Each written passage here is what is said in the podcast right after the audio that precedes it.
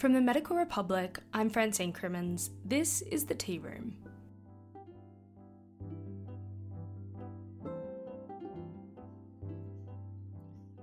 Location and culture matter more than money when GPs make the decision to move practices. Today, Felicity Nelson joins us to share some of the data on why GPs jump ship. Hi, Felicity. Hi, Francine. So, why did you start looking into this topic? So, we've just launched a classified section on the website, and it, I was sort of browsing through the Rolodex of GP job ads, and it got me thinking about what makes a GP go from one practice to another. Do they move often? Is it more about getting fed up with management and just rage quitting, or is it more about you know seeking better pay or moving into a practice ownership role, or is it sort of a change of lifestyle and location? And I just thought, oh, we've never really looked into that. You know, we write a lot of GP stories, but I've never kind of touched on that topic. So I thought, oh, you know, I'll just go and have a poke around. And so you did this by running a survey to a large group of GPs. What did you find out? Yeah, so um, we're quite fortunate. We're allowed to uh, throw a few questions at Health Ed, which is a GP education company, and they sort of wrap it up into their fortnightly surveys that they do of their very large GP audience. And uh, so, yeah, I put together a few questions and ran them through that platform. But before I did this, I actually went to the um, practice managers Facebook page and asked a few practice managers there what they thought were the main reasons why GPs you know left their current practice or some of the pull factors that drew them to a new practice. I didn't want to just sort of make up all the options off the top of my head. I thought it would be better if they came from um, practice managers who really know what all of those different options are. So that's where all that kind of data came from originally. And just a shout out to that community for letting me join that group, firstly. And the discussions are really fascinating and, and they're so helpful and, and lovely and supportive of journalism. So it's, it's really nice to be able to just bounce ideas off like that. So it was really useful. So, what did you find out? So, interestingly, um, so we, we firstly got about 850 GPs answering this survey. So, that's quite a reasonable data set. Um, and it was interesting to me that the percentage of billings was not what was luring GPs to new practices. It was much more about location and culture and lifestyle. So, specifically, the GPs who answered the question, What caused you to leave your previous practice? Around a quarter of those GPs uh, selected location slash travel time, and a quarter chose family reasons. 18% chose uh, didn't feel comfortable with the practice culture slash atmosphere, and GPs could choose more than one option, but those were the main ones that were coming out. And interestingly, insufficient reimbursement was selected as a push factor by only 7% of GPs who were surveyed. And so, what was the mitigating factor that attracted GPs to a particular practice? Yeah, so the pull factors were quite similar, which I thought was interesting. So again, it was better location slash travel time that came out 32% of the time. More flexibility for working hours was selected 30% of the time. A more positive culture slash atmosphere was around 20% of the time. Um, so I think that kind of tells you a little bit what's going on. Those those three factors are the ones that are really important, at least to the majority of GPs. But I also thought it was interesting to see how rare movement actually is in general practice. Yeah, that surprised me as well. I mean, the survey was GPs mostly aged over 50 uh, who had more than 10 years working in practice.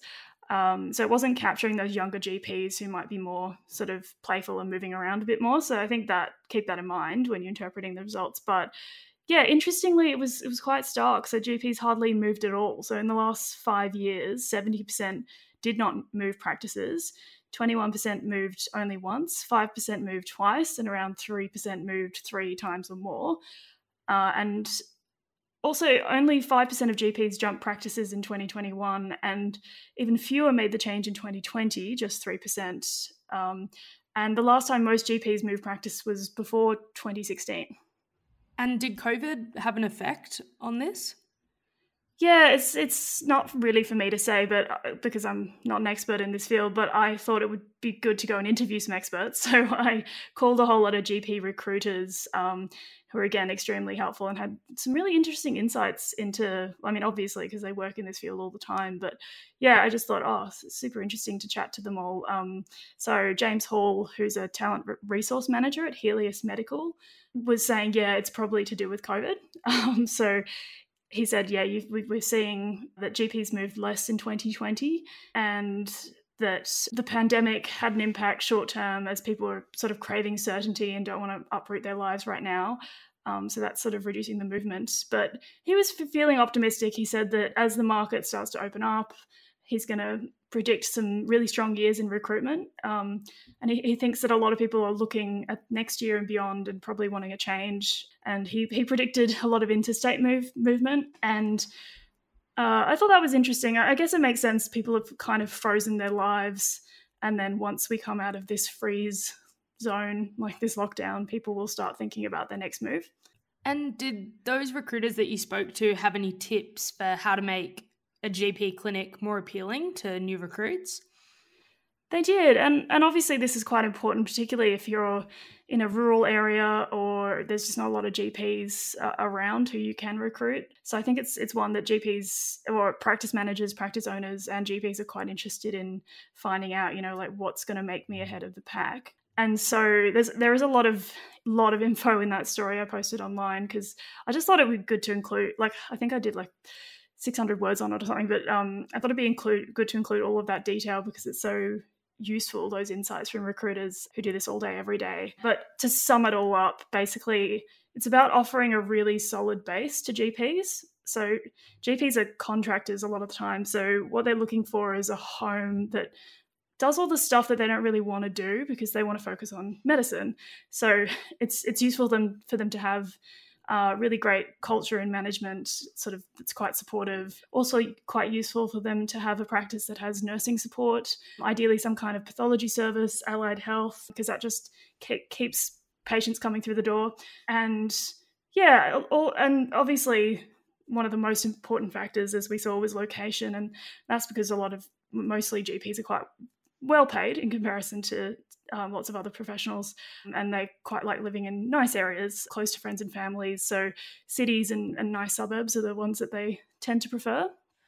Was there any commentary though around the challenges that these small businesses face in having a offering that is seen to be valuable to potential recruits? Because I know that you know for a lot of rural practices they struggle because they also have to have someone who can do hours at the local hospital and obviously, they can't control the rates that people are paid in every area of their practice. So it can be really hard to offer this really attractive, shiny job offer in certain places.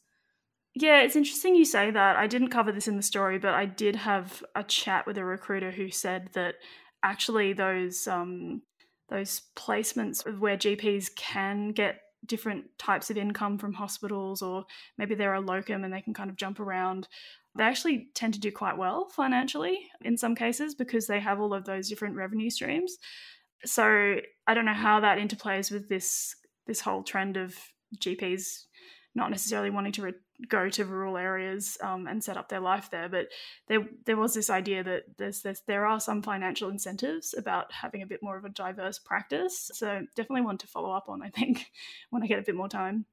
So, Felicity, the other thing that I was going to ask you is in your research of looking at the jobs market for GPs and different positions around Australia, what have you noticed in terms of the saturation of jobs currently available on the market and whether you know anything about the rate at which they're filled and in what time frame they're generally filled in.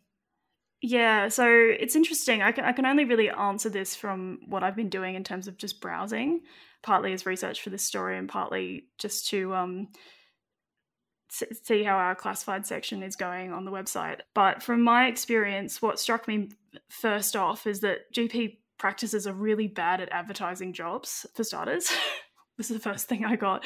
The majority of the ads come from very small family practices, and it's very clear that they don't have a lot of time to spend on recruitment. So sometimes they just put one line in their ad and say, "We're looking for a GP," and that, you know, or I'm retiring, I need a new GP with with no expl- like no explainer of why someone might might want to move there or what what setup they've got or you know what the practice feels like or what the town's like.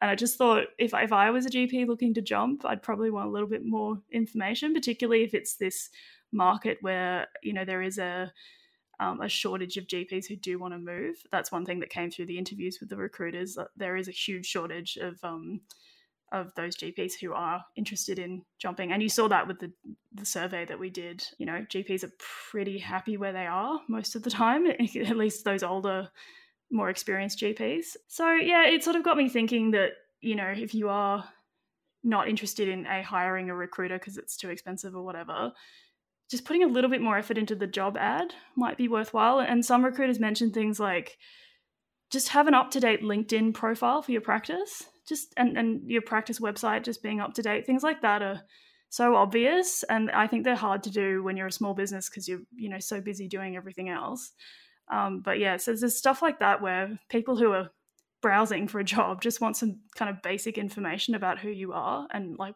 why you might want to work there. And we can see that with some some rural practices have done an amazing job. And i think you've covered this frankie i've covered this. You know some of them come up with these really cool videos about why you might want to go live in their town. Um, and some of them you know have these really compelling stories about the struggles that they're having and why they need more support from government to encourage people to move out. So, oh, they're phenomenal. They're like uh, yeah. quality video productions, but that comes with a lot of time and money and effort and you know maybe having a local teenager who's really skilled in video production at hand so yeah I, I think what what i what i'm taking away from it is that if you are going to go to the effort of advertising a job which may, it seems to me like they're not filled at a very high rate uh, you can go on the new south wales rural doctors network and you can see there's just a stack of ads and i'm I don't see a lot of t- sort of um, turnover. Uh, uh, it's it seems to me like there's just so many places that need GPs, and so yeah, if I, I think a little little little sprinkle of marketing might be um, helpful, but again, it, it might not even make a difference if GPs really don't want to move in the first place, particularly during a pandemic. So, yeah, what I would be saying is like, wait until this lockdown is over and maybe just like update your online presence a little bit, and uh, and then you might start seeing GPs actually wanting to move. Felicity, thank you. Thanks, Francine. Before we go, don't forget that you can follow or subscribe to the Tea Room right now by searching for the show on the podcast player of your choice. You'll then be notified when a new episode becomes available. Catch you next time.